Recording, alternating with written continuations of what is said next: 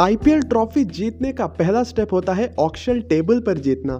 तो आज के मिनी ऑक्शन में कौन से कौन से टीम ने कैसे परफॉर्मेंस दिखाए? चलिए उसके बारे में बात करते हैं। आप सुन रहे हैं ये podcast cricket umbrella your one hub spot for all cricket related news and let's get started with today's episode 2021 IPL season के लिए ख़त्म हो चुका है मिनी ऑक्शन और काफ़ी ही इंटरेस्टिंग ऑक्शन रहा। छोटा सा ही ऑप्शन था, जिसमें दो खिलाड़ियों का जो आईपीएल का करियर है, वो दाव पे था। और हमें कुछ बहुत ही फैसिनेटिंग और इंटरेस्टिंग रिजल्ट्स भी देखने को मिले। चलिए थोड़ा सा बात करते हैं कौन से कौन से खिलाड़ियों की मतलब चांदी ही निकल गई। तो भाई, पहले जहन पे आते हैं Chris Morris Chris Morris has become the costliest player ever in the history of IPL auction auction से लिए जाने वाले वो सबसे कॉस्टली खिलाड़ी बन चुके हैं, क्योंकि सोलह दशमलव पाँच करोड़ में उन्हें खरीदा है राजस्थान रॉयल्स ने। पिछले सीज़न तक आरसीबी के साथ थे, दस करोड़ रुपए पे ही, और आरसीबी ने जाने दिया ड्यू टू इंजरी इश्यूज़ जैसे उनके कोच ने भी बोला था कि बहुत ज़्यादा इंजर्ड होते हैं तो जाने दिया और राजस्थान ने उन्हें लपक लिया। क्योंकि राजस्थान को एक ज़रूरत थी कि एक फास्ट गेंदबाज उन्हें चाहिए था जो कि जोफ्रा आर्चर को कॉम्प्लीमेंट कर सके एंड आई थिंक एक ऑलराउंडर के तौर पर क्रिस मॉरिस बहुत ही अच्छा पिक है, जो एक्सपीरियंस के साथ साथ वो वेरिएशन भी लाएँगे। क्योंकि अगर ऑलराउंडर की बात करें तो राजस्थान के पास बेन स्टोक्स ऑलरेडी है जो कि ज़रूरी खेलेंगे और उनके साथ अगर क्रिस मॉरिस आ जाते हैं तो सडनली राजस्थान का जो बैलेंस है, वो बहुत ही तगड़ा हो जाता है। उसके साथ साथ राजस्थान के लिए एक बढ़िया पिक और भी थे, वो थे शिवम दुबे, जिनको राजस्थान ने सिर्फ़ चार दशमलव चार करोड़ पे ही खरीद लिया। पिछले साल तक आरसीबी में थे आठ करोड़ रुपए पे तो बहुत ही चीप बाय एक स्टील कहा जा सकता है। और इसके साथ ही राजस्थान के पास इतने सारे ऑलराउंडर से भी हो चुके हैं, Ben Stokes, Chris Morris, Shivam Dube और ऑलरेडी राहुल तेवटिया मौजूद है तो राजस्थान के पास ऑलराउंडर्स मतलब भर भर के हैं और कहीं ना कहीं ये जो बैलेंस है, ये टूर्नामेंट के आखिरी हाफ़ में उन्हें हेल्प कर सकती है जब ज़रूरत पड़ेगी कुछ चेंजेस करने की तो ये जो एक्स्ट्रा बैलेंस है, वो हेल्प करेगा। अगर बात करें चांदी की तो भाई ये कैसे होगा कि आईपीएल ऑक्शन होगा एंड ग्लेन मैक्सवेल सुर्खियों में ना रहे, ऐसा कभी नहीं होता है। शायद हम हर साल ये बात करते हैं कि उनका आईपीएल का ट्रैक रिकॉर्ड अच्छा नहीं है, प्रदर्शन अच्छा नहीं है और हर साल वो इतने महँगे जाते हैं कि हम सब मतलब सरप्राइज़ हो जाते हैं और इसी साल भी एग्जैक्टली वही हुआ। कुछ दिन पहले ही उन्होंने ऑलरेडी बोला था कि I want to go to RCB मैं चाहता हूँ कि विराट के कप्तान में खेलूँ और ए बी डिविलर्स के साथ खेलूँ और उनकी विश अभी फुलफिल हो चुकी है क्योंकि आरसीबी ने चौदह दशमलव दो पाँच करोड़ रुपए देकर ग्लेन मैक्सवेल को खरीद लिया है। कहीं ना कहीं आरसीबी के जो अथॉरिटीज थे, वो ये चाहते थे कि कोई ऐसा एक प्लेयर हो जो जो अटेंशन है विराट और ए के पास, उस अटेंशन को डाइवर्ट कर पाए and of course Glenn Maxwell एक परफेक्ट चॉइस है उसके लिए। ग्लेन मैक्सवेल के आने की वजह से एक जो बैलेंस प्रदान करने की जो ज़िम्मेदारी है वो मैक्सवेल पे आ जाएगी, क्योंकि बीच में ऐसा कोई भी खिलाड़ी नहीं है जो कंसिस्टेंटली आपके पास चौदह मैचेस खेल पाए नंबर पाँच छः पे बल्लेबाजी कर पाए और दो तीन ओवर भी दे पाए। हालाँकि बहुत कुछ ट्राई किया है आरसीबी ने पिछले सालों में शिवम दुबे हो गए मोइन अली के साथ भी टीम ने चांस दिया था लेकिन मैक्सवेल के आने से कहीं ना कहीं वो प्रॉब्लम सॉल्व हो सकती है हाँ, ये ज़रूर डिबेटेबल है कि ग्लेन मैक्सवेल का आईपीएल का रिकॉर्ड और प्रदर्शन बहुत ही ज़्यादा साधारण है, लेकिन इंटरनेशनल क्रिकेट पे वो अभी भी मतलब फोड़ ही रहे हैं। हमने देखा है किस तरह इंडिया के खिलाफ उनका प्रदर्शन रहा था, तो इट इज़ नो सरप्राइज़ कि वो इतने हाई अमाउंट पे गए हैं। एंड ऑफ़ कोर्स आरसीबी के पास ये बैलेंस प्रदान करते हैं क्योंकि विराट और एबीडी के बाद ऐसा कोई बल्लेबाज उनके पास नहीं होता जो कि अपने दम पे मैच बदल सकता है। लेकिन अभी उनके पास मैक्सवेल है और मैक्सवेल आई गेस नंबर पाँच या छः पर आएँगे तो ये मौका देगा ए बी डिविलियर्स को नंबर चार पे आने का। हमने पिछले सीज़न में एक आधे मैचेस में देखा कि ए बी डिविलियर्स को पाँच या फिर छः पे भी भेजा गया क्योंकि उन्हें एंड में कुछ एक्सपीरियंस की ज़रूरत थी, लेकिन अगर मैक्सवेल नंबर पाँच या छः पे आते हैं तो ए बी डिविलियर्स नंबर तीन या चार पे भी आ सकते हैं। So it is a big big plus point for R C B price थोड़ा ज़्यादा ही है, लेकिन that's what happens with Glenn Maxwell वो प्राइस हमेशा बढ़ता ही जाता है। वैसे ही एक ब्लू चिप प्रॉस्पेक्ट के तौर पे आए जाए रिचर्डसन जिनके ले, जिनको लेकर ऑलरेडी बहुत ज़्यादा हाइप क्रिएट हो चुकी थी, क्योंकि एक जेन्युन फास्ट बॉलर है और बहुत बढ़िया प्रदर्शन करके आए हुए हैं। तो ऑफकोर्स टीमें उनके लिए पागल थी। And end of the day Punjab Kings को जो पहले किंग्स इलेवन पंजाब हुआ करती थी पता नहीं है नाम बदल के क्या होता है बट हाँ मतलब नाम क्या ही बदला है यार। किंग्स किंग्स तो रखा ही है। एनी anyway, छोड़ो उसके बाद उसके बारे में बाद में कभी बात करेंगे लेकिन पंजाब किंग्स ने चौदह करोड़ रुपए देकर जाय रिचर्डसन को अपने पास ले लिया है। इससे क्या उनकी प्रॉब्लम सॉल्व होती है? जी हाँ बहुत हद तक होती है क्योंकि पहले पिछले सीज़न में सेल्डन कॉटरेल थे जो कि बहुत ज़्यादा कॉस्टली थे, आठ करोड़ रुपए पे उन्हें शायद खरीदा गया था, लेकिन वो इतना कुछ इफ़ेक्टिव रहे नहीं थे। तो उनके जाने के बाद क्रिस जॉर्डन को कॉम्प्लीमेंट करने के लिए कोई एक फॉरेन गेंदबाज होना चाहिए था, और रिचर्डसन अभी मतलब रेड हॉट फॉर्म में है, एंड आई थिंक पंजाब के लिए ये एक बहुत ही बढ़िया बाय है। हालाँकि प्राइस थोड़ा ज़्यादा है, लेकिन हमने, हमें ऑलरेडी पता था कि रिचर्डसन के पीछे सारी टीमें जाएगी, और क्योंकि डिमांड इतनी ज़्यादा है तो प्राइस तो बढ़ना ही था। मुझे और एक चीज़ बहुत ही अच्छी लगी पंजाब की तरफ़ से कि पंजाब ने डेविड मलान को खरीद लिया है सिर्फ़ डेढ़ करोड़ रुपए पे। आई सीरियसली थॉट कि टीम एटलीस्ट चार पाँच करोड़ तक जाएगी डेविड मलान के पीछे, लेकिन ग्रेट सिर्फ़ डेढ़ करोड़ में ही पंजाब को मिल गया एंड गुड फॉर देम और एक बाय भी जो पंजाब का, उसके रिगार्डिंग भी बहुत ज़्यादा हाइप क्रिएट हुई थी and that is Shahrukh Khan. क्योंकि जिस तरह का प्रदर्शन उन्होंने तमिलनाडु के तरफ़ से दिखाया था, शायद मुश्ताक अली ट्रॉफी में, ये बात तो पक्की थी कि टीमें उनके पीछे जाएँगी, क्योंकि इतना बढ़िया ऑलराउंडर और फिनिशर क्योंकि बहुत कम इंडियन ऑलराउंडर है जो इतना बढ़िया फिनिशर का रोल निभा सकते हैं। तो जिस तरह से उन्होंने शायद क्वार्टर फाइनल में सिर्फ़ 19 गेंदों पे 40 रन बनाकर तमिलनाडु को एक मस्ट लूज पोजीशन से जिता दिया था तो ये तो बात ऑब्वियस थी कि उनके पीछे टीम जाएगी और पंजाब ने उन्हें पाँच करोड़ रुपए में खरीद लिया है। अगर पंजाब की तरफ़ से एक दूसरे बाय की बात करें तो वो होंगे ऑस्ट्रेलिया के काइली मेरेडिथ जिनको पंजाब ने तकरीबन आठ करोड़ रुपए दे के खरीदा है। मुझे ये डिसीज़न से कुछ खास ज़्यादा मैं इंप्रेस हुआ नहीं क्योंकि फ़र्स्ट ऑफ़ ऑल वो अभी तक वो अनकैप्ड प्लेयर है एक्सपीरियंस नहीं है इंटरनेशनल क्रिकेट का। आपने उन्हें बीबीएल के प्रदर्शन के आधार पर उन्हें सिलेक्ट कर दिया है। ऐसा तो है नहीं कि जो खिलाड़ी बीबीएल में अच्छा करेंगे वो आईपीएल में भी अच्छा करेंगे जैसे कि हम देख चुके हैं ऑलरेडी डार्शी शॉट के साथ। सो so, इतने महँगे अगर आप खरीद रहे हो, इससे तो अच्छा आप दो तीन ऐसे खिलाड़ी थे ऑप्शन में, जिनके साथ आप जा सकते थे लाइक बेरनडॉफ हो गए, या फिर मिचल मैकलेनगन हो गए, या फिर बिली स्टैनलेक हो गए, जो एंड में अनसोल्ड रहे। तो आप उनके साथ जा सकते थे। एक मतलब अननोन एंटिटी को आठ करोड़ रुपए दे के खरीदना शायद थोड़ी सी गलती हो सकती है, जैसे पिछले साल किया था शेल्डन कॉट्रेल के साथ। कहीं पंजाब वो गलती फिर से रिपीट ना कर रही हो। एनीवेज ये थे पंजाब के कुछ हॉट सिलेक्शन अगर बात करें आरसीबी की ऑलरेडी हमने बात किया मैक्सवेल के बारे में. इसके साथ साथ आरसीबी ने मोहम्मद अजहरुद्दीन को भी खरीद लिया है, उनके बेस प्राइस पे ही. ऑलरेडी वो अपना डिज़ायर एक्सप्रेस कर चुके थे कि वो विराट कोहली के साथ खेलना चाहते हैं. एंड लुक वॉट उनका जो विश था वो ग्रांट हो चुका है. वो अभी खेलेंगे आरसीबी की तरफ़ से. लेकिन आरसीबी की तरफ़ से एक बहुत बड़ा बाय जो था, वो थे काइल जेमिनसन हम ऑलरेडी ये मान के चल रहे थे कि ये जो बंदा है, ये जो प्लेयर है, ये बहुत ऊँचा बिकेगा।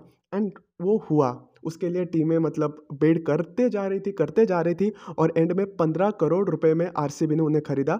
और आरसीबी की स्ट्रैटेजी बहुत ही क्लियर थी कि अगर हमने जाने दिया है क्रिस मॉरिस को, हालाँकि आरसीबी ने क्रिस मॉरिस के लिए भी बेड किया था अप टू टेन करोड़ लेकिन जैसे ही क्रिस मॉरिस उनके रेंज से बाहर चले गए तो आरसीबी ने डिसाइड किया कि हमें एक सिमिलर प्लेयर चाहिए और who is better than Kyle Jamieson at this moment गेंदबाजी बढ़िया कर सकते हैं hit the deck hard bowler है।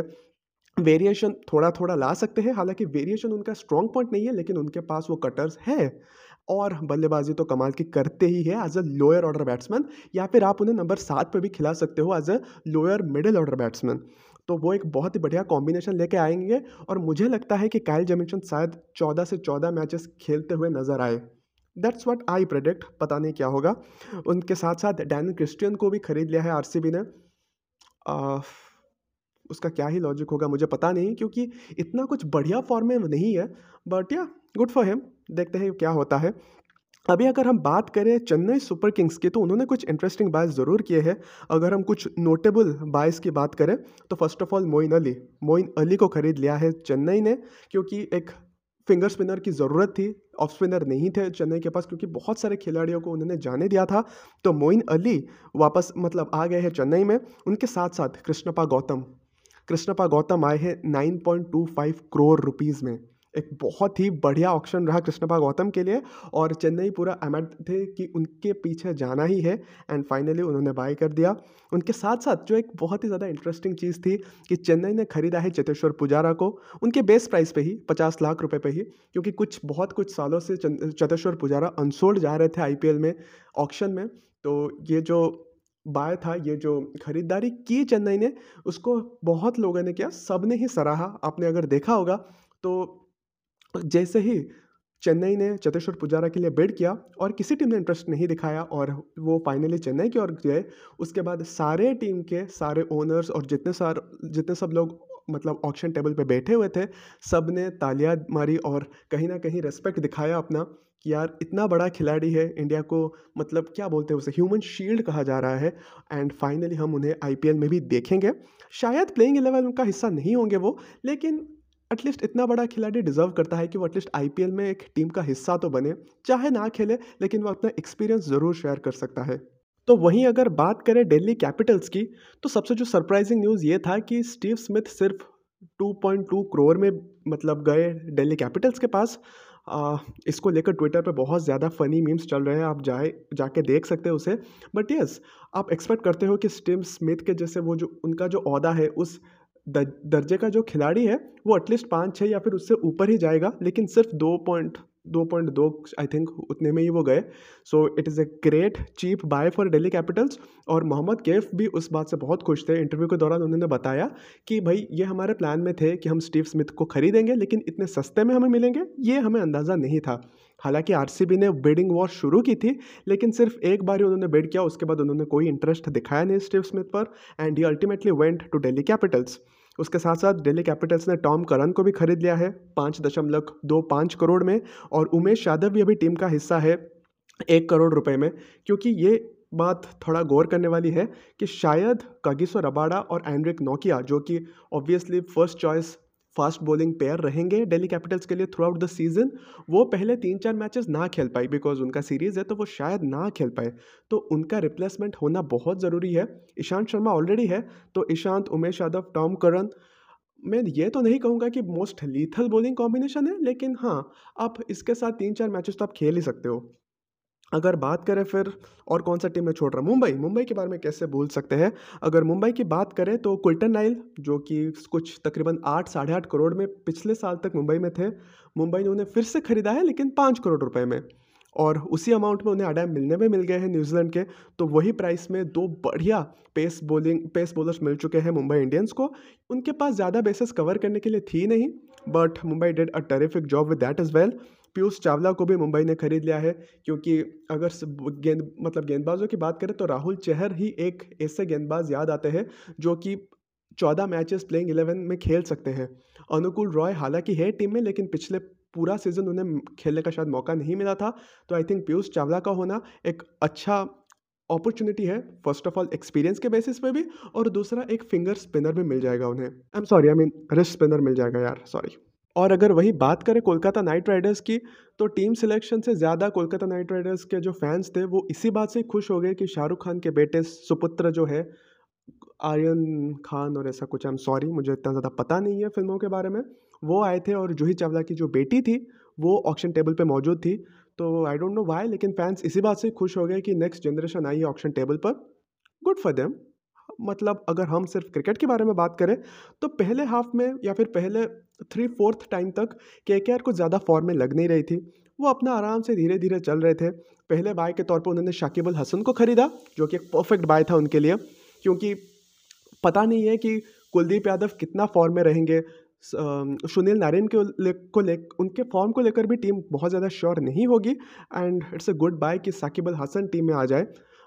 I am not very sure कि क्या उन्हें चौदह के चौदह मैचेस खेलने को मिलेंगे, लेकिन हाँ आप एक्सपेक्ट करोगे कि हाँ वो एक परफेक्ट बैलेंस लेकर आएँगे, क्योंकि इतना बड़ा खिलाड़ी है, चाहे बल्लेबाजी की बात कर लीजिए, गेंदबाजी की बात कर लीजिए it's a perfect buy for K K R तो उसके बाद अगर, लेकिन जब आखिर का जो एक्सलरेटेड ऑप्शन स्टार्ट हुआ कि जो लोग अनसोल्ड गए थे, जब उनका फिर से नाम बुलाना शुरू हुआ, उसके बाद मतलब K K R was on its peak पहले उन्होंने करुण नायर को खरीद लिया, अपने ही बेस प्राइस पे ही। तो एक बढ़िया बाय हो गया उनके लिए, क्योंकि अगर देखें तो मिडिल ऑर्डर में के के पास कुछ खास ज़्यादा बल्लेबाज है नहीं।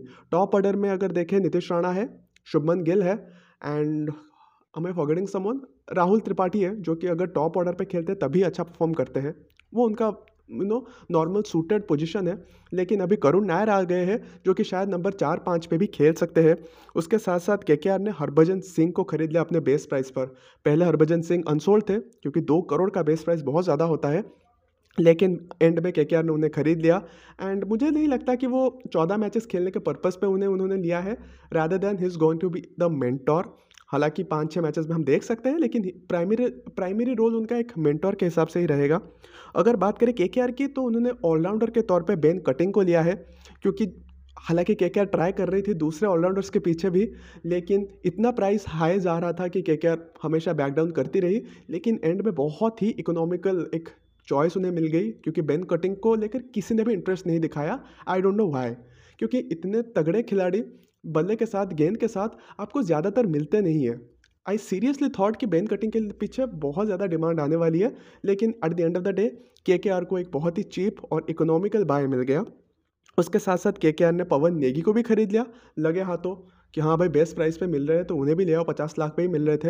एंड अगेन एक थ्री डायमेंशनल प्लेयर है। बल्लेबाजी ठीक ठाक करते हैं, गेंदबाजी भी आपको दो तीन ओवर दे सकते हैं और फील्डर तो कमाल के ही है। So at the end of the day अगर हम पूरा के को के का पैटर्न देखें तो एक बहुत ही बढ़िया और सक्सेसफुल ऑप्शन रहा उनके लिए। और अगर बात करें सनराइजर्स हैदराबाद की तो आप एक्सपेक्ट करते हो हैदराबाद से कि वो यू नो थोड़ा काम कंपोज रहेंगे, ऐसे ऐसे बायस लेंगे जिनके बारे में ज़्यादा टीमें सोच नहीं रही होंगी, क्योंकि हमेशा से उनका मानना यही रहा है, अगर आप पूरे ही एसआरएच की फ़िलोसॉफी को देख ले, वो कभी भी बड़े नामों के पीछे नहीं जाते हैं। और आज भी वैसा हुआ, उन्होंने वेट किया, केदार जाधव को उन्होंने आखिरी मोमेंट पर लिया, उनके बेस्ट प्राइस पर ही, क्योंकि पहले केदार जाधव वनसोल्ड थे and end of the day जब वो एक्सलेटेड ऑप्शन हुआ तो उन्हें उन, उनके ब्रेस बेस प्राइस पे ही एस आर एच ने खरीद लिया। और अगर आप हाइंड सेट पर देखें तो एक बहुत ही बढ़िया डिसीज़न था। क्योंकि हैदराबाद की दिक्कतें कहाँ पर आई पिछले सीज़न टॉप ऑर्डर पे नहीं आई। टॉप ऑर्डर तो उनका सॉर्टेड है। वार्नर से लेके विलियमसन मनीष पांडे सब है। लेकिन जो बीच वाले प्लेयर्स है अब्दुल समद हो गए प्रियम गर्ग हो गए उनके पास वो एक्सपीरियंस नहीं है। तो केदार जाधव के आने से आने की वजह से नंबर चार पाँच पे आपको एक ऐसा बल्लेबाज मिल गया जो कि गैप्स निकाल के चौके भी मार सकता है और वो एक्सपीरियंस का फ़ायदा तो हमेशा ही मिलेगा। एंड गेंदबाजी में वो एक आधा ओवर तो दे ही सकते हैं। सो हाइंड साइड पर एक बहुत ही बढ़िया खरीदारी रही हैदराबाद की और मतलब हैदराबाद की तरफ़ से। उनके साथ ही और एक पिक जो हैदराबाद ने लिया एंड एंड मोमेंट पे वो थे Mujeebur Rahman. I was very shocked कि मुजीबुर रहमान को लेने में किसी भी टीम ने दिलचस्पी नहीं दिखाई पहले।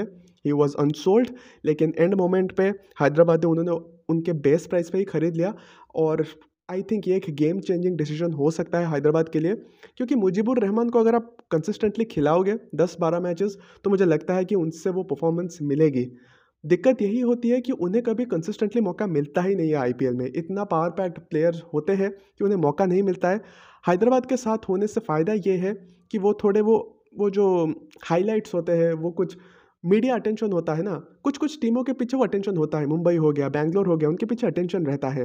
हैदराबाद के पीछे इतना आपको ग्लोरी इतना अटेंशन नहीं मिलता है। सो हैंड सेट पर ये एक बेहतर चीज़ होगा मुजीबुर रहमान के लिए। And I think this can be the season where Mujibur Rahman will really take it in to the next step any ये थे कुछ बड़े बड़े नाम और किसी एक्सेप्शनल खिलाड़ियों को मैं छोड़ रहा हूँ क्या? यस yes, मुस्तफ़िज़ुर रहमान एक करोड़ के प्राइस पे ही राजस्थान रॉयल्स की तरफ़ से खेलते हुए नज़र आएँगे। तो या, राजस्थान के पास अभी थोड़े फॉरेन गेंदबाजों की जो वो कमी थी पिछले सीज़न, वो अभी भरपाई हो रही है। जोफ्रा आर्चर को सपोर्ट देने के लिए क्रिस मॉरिस है, मुस्तफ़िज़ुर रहमान है। It's a good option for them from that that, from that perspective. उसके साथ अगर हम पिछले बार याद करें तो राजस्थान के लिए दिक्कत आई थी उनके इंडियन पेस बॉलर्स की तरफ़ से भी। अंकित राजपूत हो गए, वरुण आरोन हो गए। कोई भी ऐसा मतलब they really didn't set the stage on fire इस बार वरुण आरोन अंकित राजपूत दोनों ही अनसोल्ड रहे, लेकिन राजस्थान ने खरीदा चेतन सकारिया को। उनका टी ट्वेंटी रिकॉर्ड बहुत अच्छा है। उनके, चेतन के पीछे आरसीबी और राजस्थान दोनों ही थे, लेकिन at the end of the day Rajasthan ने उन्हें खरीद लिया। एंड लेट्स सी कि वो कितना एक्साइटिंग टैलेंट है। उनके साथ साथ ही सेल्डन जैक्सन मुझे पर्सनली काफ़ी ज़्यादा पसंद है तो मैं उनका ज़िक्र कर रहा हूँ। उनके बेस्ट प्राइस बीस लाख पर ही के ने उन्हें खरीद लिया है। एंड अर्जुन तेंदुलकर को वो लास्ट पिक थे। अर्जुन तेंदुलकर को मुंबई ने अपने बेस्ट प्राइस बीस लाख पे खरीद लिया है, जो कि शायद हम एक्सपेक्ट भी कर रहे थे। तो मैक्सवेल हो जाए या फिर रिचर्डसन हो जाए या फिर कैल जमीसन हो जाए और इवन कृष्णपा गौतम भी हो जाए, उनके लिए ये ऑक्शन बहुत ही ज़्यादा यादगार रहा। लेकिन कुछ ऐसे भी खिलाड़ी हैं जो शायद इस ऑक्शन दिन को बहुत जल्दी भूलना चाहेंगे। और मेरे हिसाब से पहले नाम रहेंगे संदीप लामिछाने। मिस्ट्री स्पिनर है थोड़े चीप प्राइस पे मिल रहे थे, लेकिन किसी भी टीम ने उनमें, उन्हें लेने में इंटरेस्ट नहीं उन्होंने दिखाया। उसके साथ साथ ही जैसन रॉय बहुत ही ज़्यादा अंडर खिलाड़ी है along with Mitchell McClenaghan again as well I was very surprise कि मिचल मैकलेनिगन को लेने में किसी भी टीम ने इंटरेस्ट नहीं दिखाया इंक्लूडिंग आरसीबी एंड पंजाब उन्हें चाहिए था कि कोई ऐसा इंटरनेशनल लेवल का एक्सपीरियंस्ड फॉरेन प्लेयर जो कि उन्हें कंसिस्टेंटली परफॉर्म करके they throughout the whole series I mean throughout the whole tournament for the fourteen matches who is better than Mitchell McClenaghan I mean I don't know what else does he need to do to be a permanent member of any IPL team वो पहले तो भाई जसप्रीत बुमराह और मालिंगा के shadow में रहे। अब जब मुंबई के पास एक बढ़िया गेंदबाजी का अटैक आ गया ट्रेंट बोल्ट के साथ एंड केरन पोलार्ड और कृणाल पांड्या भी अच्छा परफॉर्म कर रहे हैं तो उसके चक्कर में फिर से मिचल मैकलेनगन को साइडलाइन में होना पड़ा एंड इस बार he didn't find a buyer that's so unfortunate I thought कि आरसीबी को जाना चाहिए था मिचल मैकलेनगन के पास और वो एक ऐसे गेंदबाज है, शायद आपको चौदह मैचेस खेल के दे सकते थे। Anyways he was unsold उसके साथ बिली स्टैनले को भी कोई बायर नहीं मिला। पिछला पूरा सीज़न वो बेंच पे ही बैठ के उन्होंने गुजारा है। शायद एक एक मैच उन्हें खेलने का मौका मिला था। उस अदर देन दैट उन्हें कुछ खास ज़्यादा मौके मिले नहीं थे और इस बार he doesn't find spot in the whole tournament उनके साथ साथ एलेक्स हेल्स इंग्लैंड के ताबड़तोड़ ओपनर वो भी अनसोल्ड रहे। एंड एक सरप्राइजिंग थिंग कि ऑस्ट्रेलिया के T twenty captain Aaron Finch he was unsold I mean he is unsold right now मुझे लगता है कि अगर कोई इंजरी आती है तो शायद आप एरन फिंच को उस टीम का हिस्सा होते हुए देख सकते हैं। बिकॉज़ याद रखने वाली बात है कि उनका जो पहला हाफ़ था, पिछले पिछले सीज़न का आईपीएल का, उनमें तीन अर्धशतक थे। एंड में भी एक अर्धशतक आया था तो ऐसा नहीं था कि बहुत ही डिजास्टरस सीरीज़ था। प्लस उन्होंने अच्छा भी प्रदर्शन किया है इंडिया के खिलाफ तो आई थिंक कि आरन फिंच को बुलावा आ सकता है। उनके साथ साथ आदिल रशीद को भी कोई बायर मिला नहीं। अगर भारत की बात करें तो हनुमा विहारी जो पिछले सीज पिछले सीज़न में भी हिस्सा नहीं थे आईपीएल का, वो इस साल भी नहीं होंगे। एंड अनदर थोड़ा स्ट्रेंज चॉइस है कि गुरकीरत सिंह मान को भी कोई टीम ने, किसी टीम ने इंटरेस्ट नहीं दिखाया। हालाँकि पचास लाख का ही बेस प्राइस था। आई थिंक कि वो एक किसी भी टीम के आसानी से नंबर चार, पाँच वाले खिलाड़ी हो सकते थे, लेकिन उन्हें भी जगह नहीं मिली है। एनी ये था हमारा auction special episode I hope you have enjoyed it और अगर आपने एन्जॉय किया है तो कंसिडर सब्सक्राइबिंग और following to cricket umbrella depending upon whichever platform you are listening to हम आपके साथ फिर से मिलेंगे अगले एपिसोड में. Till then bye take care and stay safe